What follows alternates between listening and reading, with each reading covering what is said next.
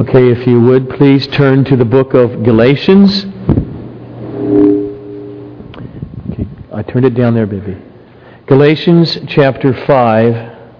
The text is verse 6, but I'm going to be reading verses 1 through 6. Galatians 5, 1 through 6. For freedom, Christ has set us free. Stand firm, therefore, and do not submit again to a yoke of slavery. Look, I, Paul, say to you that if you accept circumcision, Christ will be of no advantage to you. I testify again to every man who accepts circumcision that he is obligated to keep the whole law. You are severed from Christ, you who would be justified by the law you have fallen away from grace. For through the Spirit, by faith, we ourselves eagerly wait for the hope of righteousness. For in Christ Jesus, neither circumcision nor uncircumcision counts for anything, but only faith working through love. Blessed is the reading of God's holy, eternal, predestined word to us from the foundation of the world. Father, may we see, may we get, may we hear what the Spirit says through the Apostle Paul in these words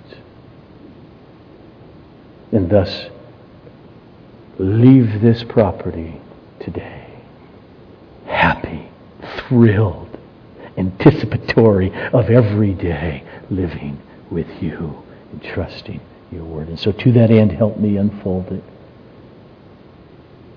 as clearly as I can by your Spirit. In Jesus' name, amen. Big question that I want hanging over each of us this morning as we go to this text is to be asking yourself this question By what principle do I live my daily life as a Christian? What is the engine that drives me? And what do I do? Last week, we looked at verses 1 to 5, and let me just summarize. What we saw was that becoming a Christian is being set free by Christ, the Spirit applying it to us.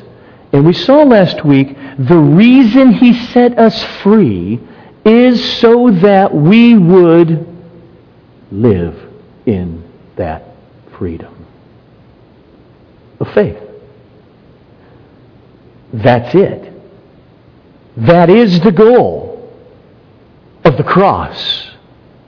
That's the goal of Christianity. That is not a means to some other end.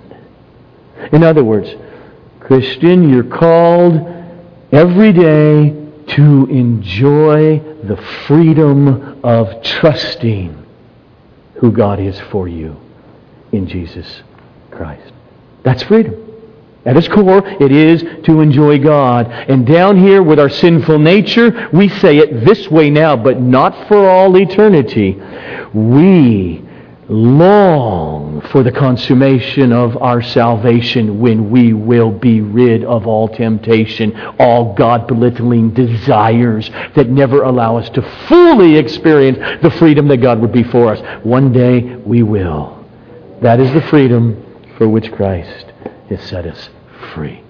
Enjoy God. All right, good. So now I want, I hope your mind's going, okay. That brings up a huge question then. If that is the goal of why God has saved me, does that mean that He doesn't call us to do other things down here? I'm enjoying God and I do zero good works. Am I good? if that's the end, the goal, there's nothing, it's not a means to something else, does that mean he does not call us to make disciples? That he does not call us to preach and share the gospel, and to counsel, and to love others, to help the weak, to do justice, to invest our hard earned money in gospel ministry, to reach lost and dying souls on earth. Does that mean we don't do that? It doesn't mean that at all. God's goal, which is Himself, is the goal that He has made through Christ is that the extension of all of those horizontal good works down here on earth would be springing from, not an addition to, springing from living in the freedom of who God is for you in Jesus Christ. And that's huge. I just hope you see it. Sometimes I talk to Christians and I think, well, what's the difference? As long as, as long as I tithe, as long as I do this good work, as long as I go to church, who cares why I do it? God does. He really cares. And that's what this whole book is about, Galatians. He, he cares. So there's all kinds of actions that seem self-sacrificial. I mean, you just think about uh, those of you who have retirement funds that you contribute hard earned money to. You could have Disneyland passes every year and more. Or you could do this. You could have a better vacation, but you decide, I take all that hard earned money every month and I put it towards the future in a retirement fund. Why do you do it? Because you serve the retirement fund and you're a good worker?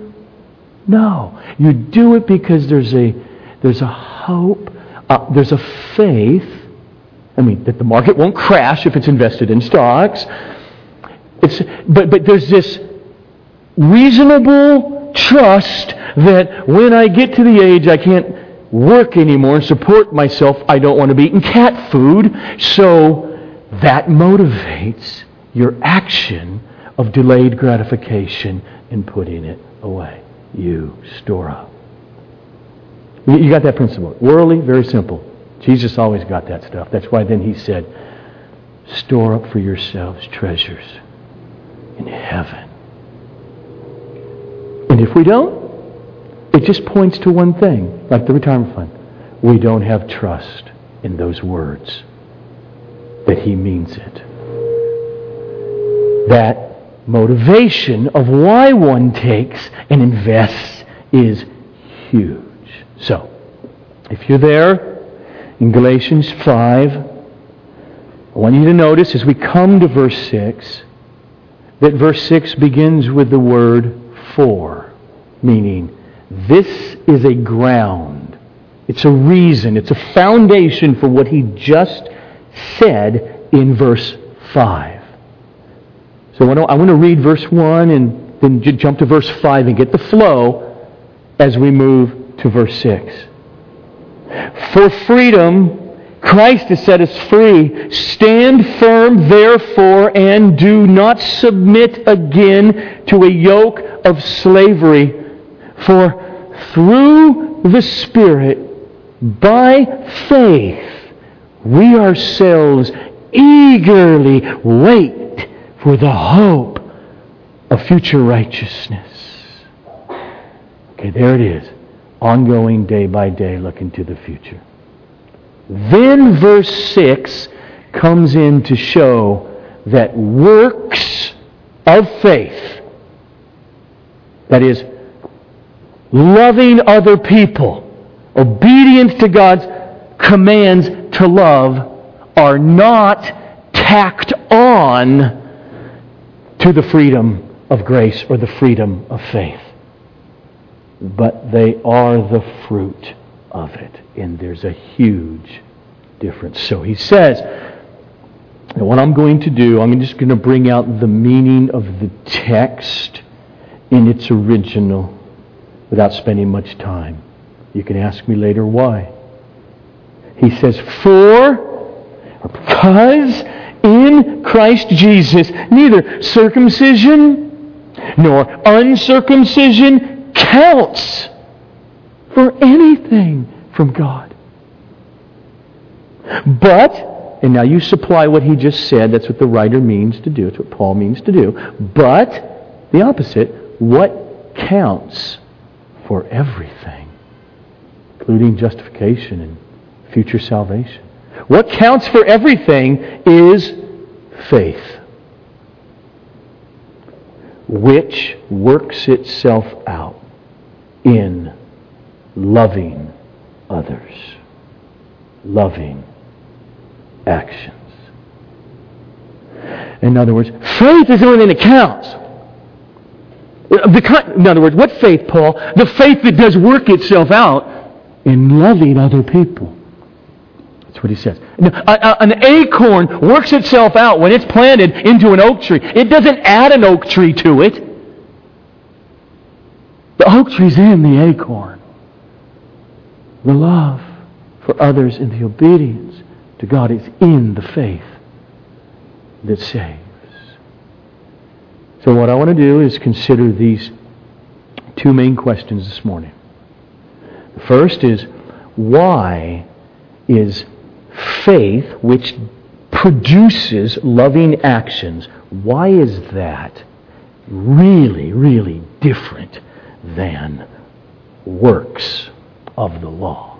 That's the first question. And then we'll ask the second question, and that is why is it that this faith necessarily produces love? Loving actions. So, to the first question why is Paul? He's been against works of the law all along, and now he says the only thing that matters is faith, which works itself out in loving actions. Or if you just want to open up God's law, the whole law, he will go on to say in this chapter, is fulfilled when you love others. Okay. Why are those were they so different? Well, the reason is, at its core, works of the law has to do with a motivation. Works of the law is human creaturely arrogance. And therefore, when it springs and has the fruit of actions, those actions are in and of themselves sinful. But on the other hand, faith which works, its motivation, faith by definition, is that which receives God's grace it receives God's gifts. And it works itself out. And therefore, that honors God. It glorifies God. That's what Paul's getting at here in verse 6. For in Christ Jesus, neither circumcision nor, oh, okay, I'm going to go that way. I'm going to do uncircumcision as if this is going to get something from God because I did that. He says it doesn't count for a hill of beans. But what does count for all the beings in the universe, eternal life, is faith, which works itself out in love. You see, the point is this works of the law that Paul has been coming against at their core, those are the things that a person does religiously and then they're offered to God for God to respond with blessing me. And Paul says, you get nothing. It counts for nothing. But on the other hand, genuine saving faith in the believer, which does produce works of love, it allows God to serve us. And that's why it moves. That's why the person is moving. God promises, I want what He can be and do for me. I act. That's faith. Now, if you think, Joe, you're just too overly nitpicky about the motivation of the Christian life, of obedience, of whether we respond to God like we saw last week, we'll see again, like I'm an employee and God's the employer and therefore I do work. because he commanded me. As opposed to, no, I am not an employee of God. He is the great provider. He's the patron provider. He's the physician that I need. Tell me how to have eternal life and live forever, and I will walk. That motivation is so different. If you think I'm overly nitpicky about that, I think you need to take it up with the Apostle Paul, particularly in Romans 4. Turn there. In Romans 4, verses 4 to 5. I'll read slowly. Paul writes, I love the sound of paper instead of clicking. That was awesome. Okay. Paul writes, no offense, Bob. Uh, Paul writes, Now to the one who works, his wages are not counted as a gift but as his due. And to the one who does not work, but believes in him who justifies the ungodly, his faith is counted as righteousness or justification. So notice again there in verse 4 that to live by works here in this context, it means to have the mindset of an employee. And thus God is the employer. You work, He owes you a paycheck. You earned it. It's called wages. When you do what He needs, then He doesn't give you grace, He gives you what He's obligated to. He owes you wages. You see that? That right there is the works of the law, or the, we use our English term, the legalism that Paul has been condemning all along. That is the legalism that Paul, we saw last week in verses 2 and 3 of chapter 5, severs a person from Christ, the Savior cuts them off from grace, makes Christ's cross. It will benefit you. Not at all. See it? Now to the one who works, his wages are not counted as a gift. That's literally the word grace in the Greek. They're not counted as grace, but as his due. He's owed it. Then, in verse 5, Paul then says, on the other hand, faith means you stop thinking of yourself as an employee. That's what he says. You stop working for God in this sense. It's right there to the one who not adds faith to their works. He didn't say that. To the one who does not work. Faith is not added to works to make it precious to God and make, make you in, in, inside of grace. And nor are works to be added to faith. Faith excludes works. The works that he's talking about here. Because it has a totally different mindset than those works. So faith doesn't pick them up. See, if you live by these kinds of works in Romans 4 or in Galatians, Paul's clear. You jeopardize salvation. You go ahead, Galatians, and obey this motivation that will therefore be the cause of your justification. You see yourself as an employee, Christ would be of no benefit to you. You are severed from Christ, you who are seeking to be justified by this, that, or the other work, or the not working and doing that I do not do, I do not do, I do not do. You see, here's the point. Romans 5:1 Having therefore been justified by faith alone, yes. Okay. You don't therefore then go and say, now that I'm justified by faith, now I will pick up the works that Paul's talking about in chapter 4. No, that's not the Christian life. The Christian life is you've been justified by faith, go on not working for God as an employee ever. Don't produce those. Christian, I beg you to continue. Have you come to faith in Jesus?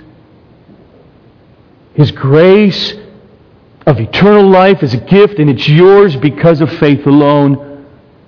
Go on not working. Don't ever pick up these works. That's what Paul is saying in Romans 4 4 to 5. See, God is not an employer. He doesn't need anything from anybody ever by definition. That's what Paul was getting at when he said in Acts to the elders and the pastors, Nor is God served by human hands as if he needed anything, for he himself gives to all mankind life and breath and everything. And that's why works of the law, the mindset of an employee, is abhorrent to the one true, holy God. And it is the expression of human sin. See, works of the law say, I overcome. Faith says, God is supplying everything I need. Works of the law glorify themselves. I'm great. I got circumcised. I tithe. I did this. I go to church. It glorifies itself. You remember Jesus' parable?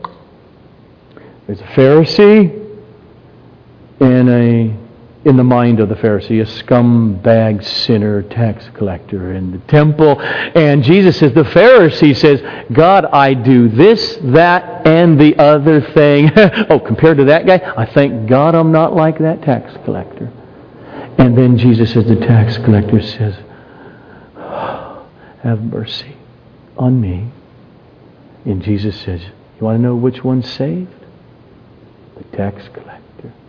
He's the one who went away, justified. He came with his hands empty. I need you to give to me, God, mercy. The Pharisee came, look what I have done, I offer to you. Works of the law mentality sees itself as the emergency room surgeon saving the life of a dying patient. That's how it sees itself. Faith knows that it is the dying patient every day in need of God, the emergency room surgeon. And when the surgeon performs the surgery and saves the life, who gets the glory? Exactly. And that's why works of the law are sinful at its core. Oh, but faith, if God's the surgeon, who gets the glory? The surgeon. God. So both of these attitudes, works of the law or saving faith attitude, they operate in religion all the time. They operate in the in, within Christendom, within churches. See, the works of the law mentality, it loves religious and moral challenges of social improvement and, and even of its own personal self-control and betterment. And I don't want to be like that. This, that'd be a bad thing. A good person as far as it goes. And I overcome particular kinds of lifestyles. Works of law loves that stuff. And then it presents it to God. Is here's my triumph. Here's how thankful I am, God, for, for Jesus. So I'm thanking you by doing these things.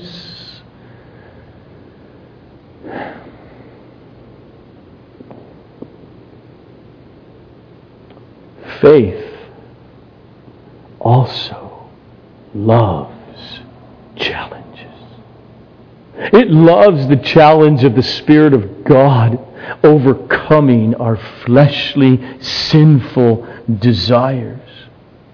Faith loves God's law. It loves right and hates wrong. It loves morality. It loves justice. But only as a dependent child who can do nothing apart from the grace of God providing everything. Faith loves God's directions. In other words, His Word. It loves God's self revelation. It loves and clings to God's promises of the future. That's at the core of saving faith. See, that's why Paul writes. Let me just, just, just, just hear from the scripture. Paul writes in 1 Corinthians 1, just hear it. So that no man, no person should boast before God. Uh, let him who boasts boast in the Lord. That's it. And that's what faith. He says in 1 Corinthians 4, Corinthians, you gone nuts? What in the world do you have that you did not receive as a gift? And if you did receive it, then why do you boast as if you did not receive it, but somehow you're special and you're better than the other person? Paul, Paul cares about that little razor edge. Don't fall on this side of the wall, be on this side. He cares deeply about it. That's why he says again in 2 Corinthians 10, let him who boasts boast in the Lord. And you know Paul's story in 2 Corinthians 12, right? Oh, I got it. God showed me why these struggles because Paul, Jesus lets him know, you're still sinful. You're not glorified yet. I am using you in a special way, and therefore you are so susceptible to arrogance and pride and boastfulness, and therefore that's why I'm allowing Satan, my lackey, to buffet you. And then Paul says, I get it, because when I am weak, then he is strong. That's the essence of faith. Paul writes in Romans for Abraham, our example, did not waver in unbelief, but he grew strong in his faith, giving glory to God by that faith. And in Galatians, he started off this letter knowing exactly what he's coming against. that's why he says this in the introduction to God, Jesus Christ to whom be the glory forever. Because he ends this letter in chapter 6, verse 13. These Judaizers are giving you their teaching, trying to persuade you to be circumcised and take on kosher diet so that they may boast in your flesh. If you live by works of the law, the mindset of an employee, and that's your life before God, you are under a curse. The curse of the law, Paul says. And then don't make this other mistake that people make all the time. Oh, yeah, that's right. Grace means has nothing to do with what we do. And, and, and, there's a part that's so true right there. And then he said, therefore, the Christian life means it doesn't matter how I live and respond to God's Word. It's called antinomianism. And it's been rampant for 2,000 years, and it's here today. If you practice antinomianism, I just live according to the flesh, and whether there are whether there is faith which works itself out in loving other people is irrelevant. You are under a curse. The curse of the law, proving you're outside of Christ. But he says in Galatians 5 6, the love flowing out of, the obedience to God's commands flowing out of the nature of what true saving faith is. You belong to Christ. You're justified. Heaven is secured for you. That's the first question. That's the difference. One is a heart that looks to God to provide all it needs. It has zero to give to God. Works of the law says, I give, and therefore I get the glory. That's why they're so different. To the second question. Why is it, therefore, that, that faith necessarily produces loving actions from a loving heart. Or to say it differently, but the same thing. Why is it that our joy in Jesus, our joy in Christ and all His promises, inevitably are producing fruit, the, the fruit of love for others? For in Christ Jesus, neither circumcision nor uncircumcision counts for anything, but what does count for everything is faith working itself out through love. Look down at verse 6 again. Got to get it. Notice it is not two things faith and works of love. It's not what he said. It's one thing. We are saved by the means of one thing faith. what he's saying is that faith, by its nature, like an acorn, that faith produces love. Just like an apple tree produces apples. If you don't have apples, ever, you're not an apple tree. Just as Jesus said, you will know them by their fruit. Now, it's Galatians 5 6. Just stay there in Galatians 5 now. Because I want us to get a feel. Okay, Paul, help us Christians. Okay, we're all going to wake up and deal with life throughout this week. Help us, okay, to get a feel of how does this Christian life work then.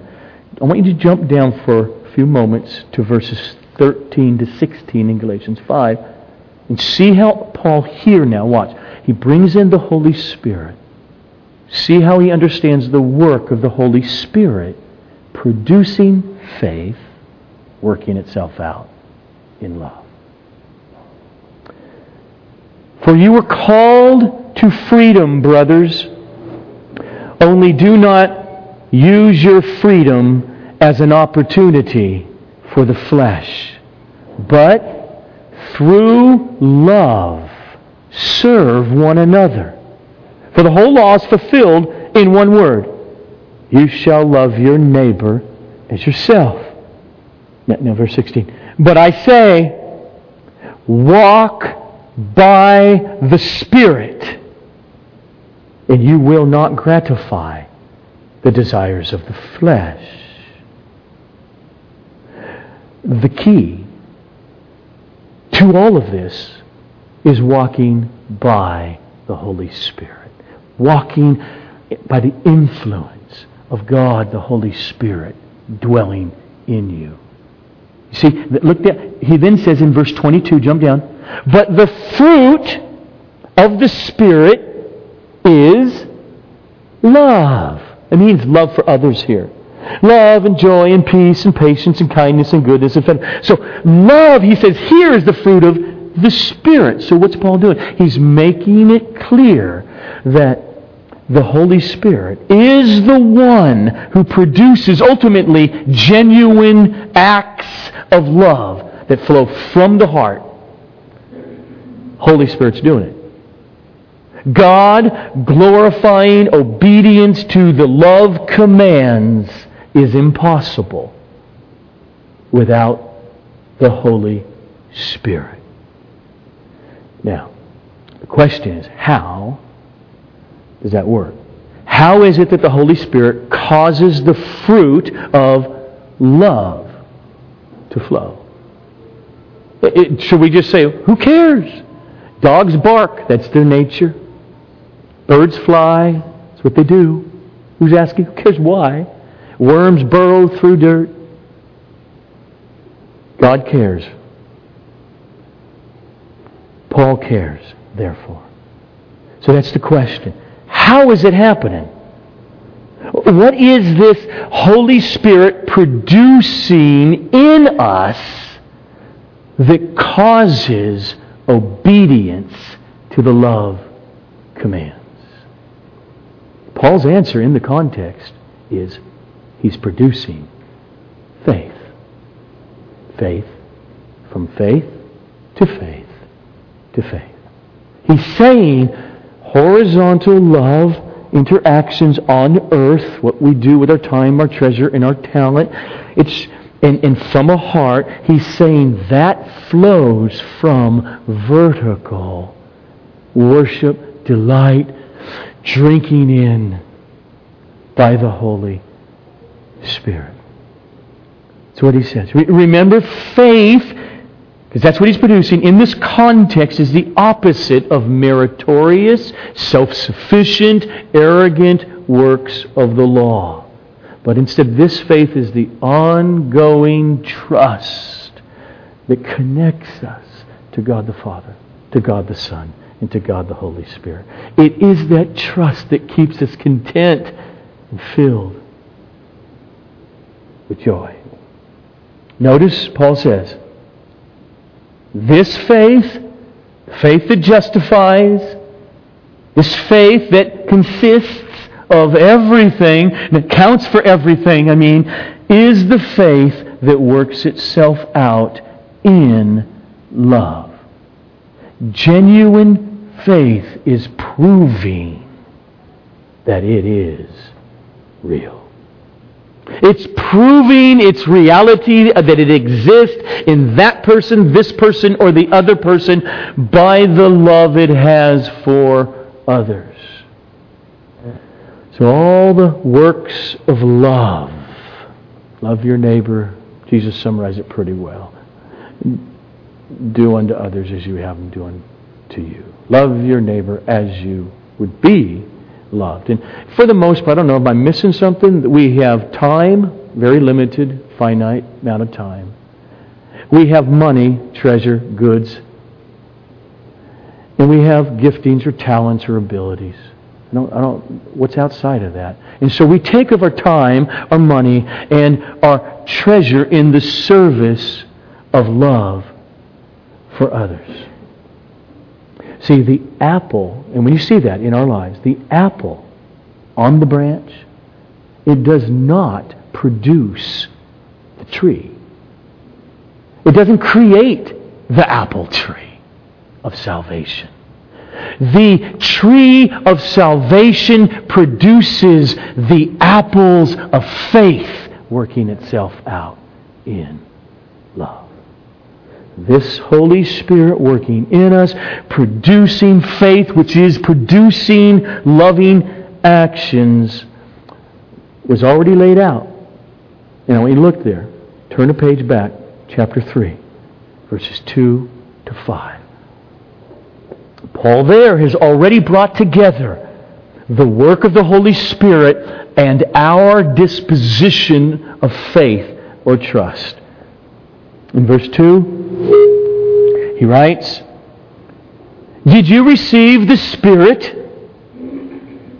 by the works of the law or by the hearing of faith? Okay, this is what you need to do when you come across rhetorical questions in the Bible when you're sitting alone. Prayerfully, try to restate it in the indicative mood without a question. Make a proposition, because that's if it's rhetorical, Paul's making a statement. He's not. So what's he saying? He's saying, Don't you get it, guys? The Holy Spirit fell. You received the Spirit, not by this attitude of an employee or works of the law, but by hearing. Hearing with a heart of faith. Are you so foolish? Having begun by the Spirit, are you now being perfected by the flesh? Again, rhetorical question. Don't be foolish. You began by the Spirit. You don't jump to another track called the flesh. Let me do for God. Don't do it. Verse 5. Does he who supplies the Spirit to you and works miracles among you presently and ongoingly here now? Does he do so by the works of the law or by the hearing with faith? A rhetorical question. Guys, ladies, he who is supplying the power and the work of the Holy Spirit in your life does not do it in response to your works of the law, but he does it in response to your hearing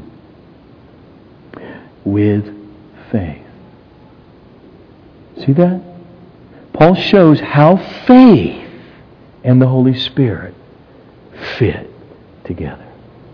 The Christian life, it is to be lived every day in the exact same way it began. By the same initial spring from new birth, faith came alive, is the way you go on living every day. You do not mature in Christianity by saying, I'm moving on now. I'm growing up. So I'm going to move away from childlike dependence on the Holy Spirit. And I'm going to move to my own flesh. That's how he puts it.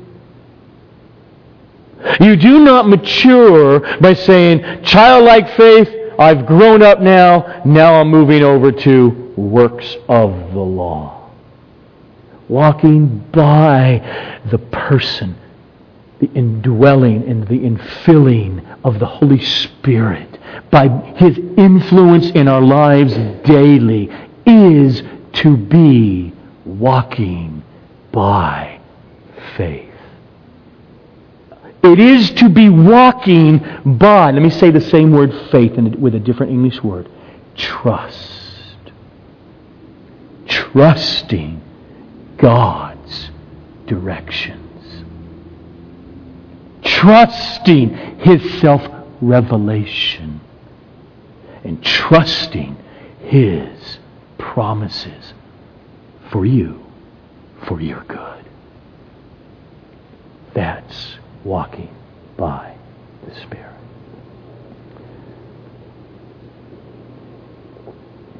So, here's the practical Question then What do we Christians do? What do we do tomorrow morning, this afternoon, next month, as we wake up every day and have to face life, face our own flesh, our own sin, temptation, and opportunities to love or bypass them. What do we Christians do to be more loving? Because you never arrive to perfection down here. The question is, is there any fruit that's genuine and real? Points to the genuine tree. Okay? You don't get the perfection till Jesus returns. So, what do we do when we seek God? I want to be more loving. I want to be more giving. I want to be more sensitive. I want to, I want to follow your directions to love my neighbor as myself. What do we do in order to do that as grace saturated people who are already justified by faith? The answer, according to Paul, is we are desperate every day to be filled with the Holy Spirit. The answer is we need the Holy Spirit to continue to produce through and in us more and more of the fruit of the Spirit.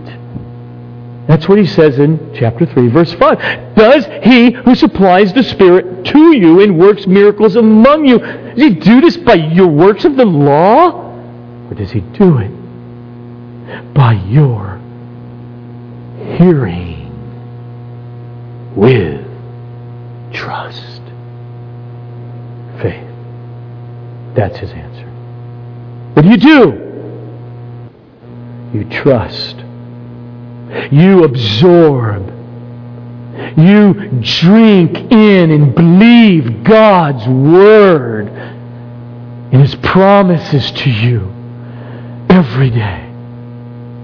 It's what you do as you are listening with ears that hear, if you have ears to hear, remember Jesus' word. Let him who has ears to hear, hear. As ears of the heart of faith, as you hear, which means a response of faith, the Holy Spirit is being supplied.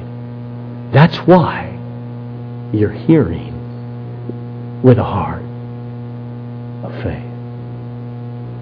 The point is that the Christian life, the daily fight of faith, which overflows in loving good works, it involves hearing. Hearing something that can be trusted in that can be believed, that, that we can be changed by from one degree of glory to another, Paul puts it in 2 Corinthians. And that's why Galatians 5 6 says to every Christian, what matters today is faith, is trust in what you hear. That faith, in other words, which is working itself out in loving others. I can see we got time. So I'm going to do it again in 30 seconds. I'm not done in 30 seconds, but I just want to say here's the flow. Here's the practical flow. How do we live our life? I want to walk in more love this week. How? Answer, have the Holy Spirit fill you with the fruit of love. Okay. Go for it. No, you, how? How do I do that? By walking in faith. Faith in what? Paul says, in hearing. Hearing. Which means there's a message which means there are teachings that we are to hear and pay very close attention to, and we are to desire, and then we are to depend on, and rest in, and trust in. And that is, at its core, boiled down, the Bible. The Word of God from Genesis to Revelation, which is chock full of His self revelation, chock full of the way of salvation, and chock full of promises and commandments for His children. You hear and trust. It's that simple, but not simplistic. The Christian walk is the Word permeating your soul to overcome the anti Bible of your flesh. You need to feed your soul much more of the Word than you feed your flesh, the world. Or you'll lose. Now, uh, one more question before we close it. Why is it this way? Why did God create the world and do salvation in this way? Why does God bring about obedience in His children's lives, the obedience of loving others through their faith or trust in Him by the Spirit? Why does God want our acts of church going, loving, giving an ear, time, our tithing, our mere evangelism, and on and on. Why does He want that to be the conscious expression of our vertical relationship of trust? Because God's ultimate purpose in everything He does is to glorify himself through Jesus Christ. And if God were to say, You have the Spirit, so now Dogs have dogness of barking, they bark, and birds have wings and they fly, and worms they burrow. It's innate within them. So you're Christian, don't worry about why you do it. You just kind of do the Christian life. Don't even worry about what to practically do. Then God would fail to glorify himself as fully as he ought.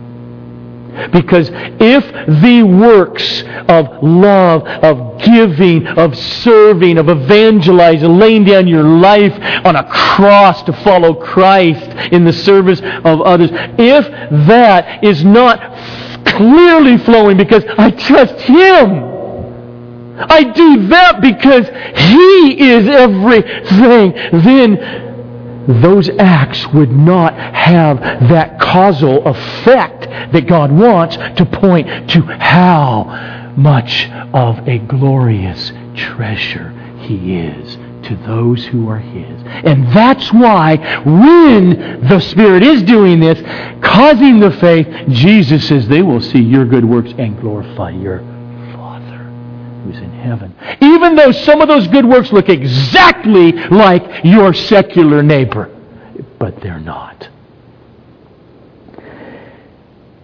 Calm down. That's why. Because it would not be clear if it were not by faith that the Holy Spirit, through the Word and the promises of producing, it would not be clear that Christ and God in the Scripture is the ultimate source of the good deeds.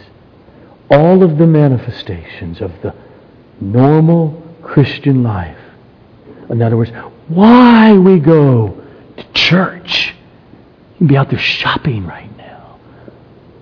Why we do whatever we do as Christians and because we're Christians, why we open up the Word and we delve into His Word and want to know it, why we sing in community, why we pray in community and alone, why we serve, why we tithe, why we evangelize, why we repent. Why we fight our natural fleshly desires that are sinful. Why we press on. All of it is flowing from a vertical response to God speaking in His Word and say, Who else has the words of life?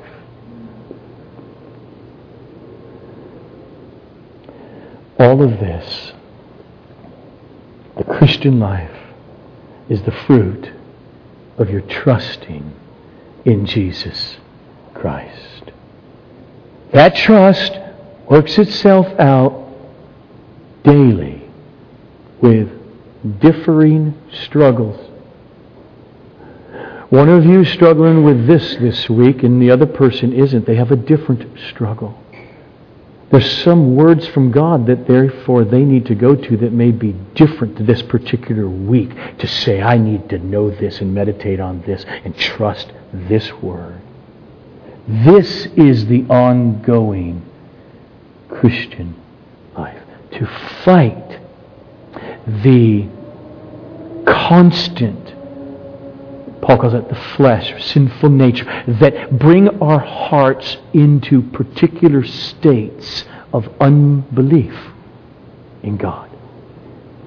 I can't do that, God. I can't do that because this, that, and the other will happen. I can't, I can't obey your word here. My whole life would fall apart if I obeyed you here. Tell that to martyrs when you get there. That's why they were martyrs. If I obey you, I will lose my life. But I am more than this life. And they believed. Okay, so then all of our stuff, at least at this point, is much less than that. Okay, so I'm going to just give a couple. I know it's, I see the time. We're still under an hour. I want you to just see what I've tried to say now for the last 55 minutes. To see this is how the New Testament lays out the life of a Christian. First, in Romans 4, I'm going to read from Romans 4 for a minute. Paul's teaching the same thing. And he uses our main model of faith, Abraham, the father of our faith, as the example to Christians. Romans 4, I'm just going to pick up with verse 18. Paul writes, In hope, it's future oriented, in hope, he, Abraham, believed. That's the verb form of faith. He believed against hope. In other words, natural human hope. There's no way. But God spoke. In hope, he believed God's promise against hope. That what? That he should become the father of many nations as he had been told by God. This. Abraham, like the stars, so shall your offspring be. And therefore what? Abraham did not weaken in faith when he considered his own body, which was as good as dead, since he was about 100 years old. He, he saw it. He didn't deny it. It's impossible without God. But he did not weaken in faith in God, or when he considered the barrenness of Sarah's womb from the time she was a teenager. No distrust made Abraham waver concerning the promise of God. But instead, he grew strong in his faith. And this is how it should go. Thus he gave by that glory to God. Fully convinced that God was able to do what he had promised. See, that's why his faith was counted to him as justification, righteousness. And so, we come and to Hebrews, for instance, 13.6. And feels like your whole world financially is falling apart. I cannot trust you, God, to give the first fruits of my livelihood. And love of money starts to gain the ascendancy. And the writer says in 13, verse 5, this is just working out what I tried to teach. Here it is. Here's the command. It comes to us. Keep your life free from the love, worship of money. And be content with what you don't have. Okay, well, that's what he'd mean. Okay, and what you have. Now, that's not the Christian life. To stop there. It's not how the Bible works. The command comes. Now, watch what he does. Do this for, meaning because he has said. Here comes the promise now. I will never leave you nor forsake you. Okay. Now, as we walk and we all sin, but what path are we on? Fighting the fight of faith to trust? This is how it works. And repentance comes. What happens when, when the love of money in my heart gains the ascendancy and distracts me? And it says, I just no, I just, I'm going to continue to be discontented in my feelings, in my emotions, and it's going to move me and drive me to do stupid things, then what I am showing at those moments is, oh God, where you say right here, I will never leave you or forsake you, I don't trust you right now. That's what it, it's just, again, and it's not simplistic, but it's simple. That's it. He says, no, no, no. Keep your life free from the love of money. Be content with what you have, for he has said, I will never leave you nor forsake you. And so therefore, Christian, we can confidently say, the Lord is my helper. I will not fear. What can man do to me? Jesus is right. He's saying, seek ye first his kingdom, his righteousness and all these other things that are so naturally as a human being in a fallen state to be distracted by. Just, just trust Him. He's got this. And go on doing His work. A spouse betrays you. A friend sticks a knife in your back a business partner steals hundreds of thousands of dollars through legal manipulation from you. And you're a Christian. And you're to forgive if they ask for it, and you're not to hold a grudge even if they don't. Because the commandment comes to you in Romans 12:19. Christian, never avenge yourself and you think, well, you've got to be kidding me. I can barely sleep for three months. I cry every day. What are you talking about? But he's not done. Never avenge yourself, but leave it to the wrath of God. For it is written, okay, here comes the promise Vengeance is mine. I will repay. The power to let vengeance go in a Christian is the trust. No right will be not done.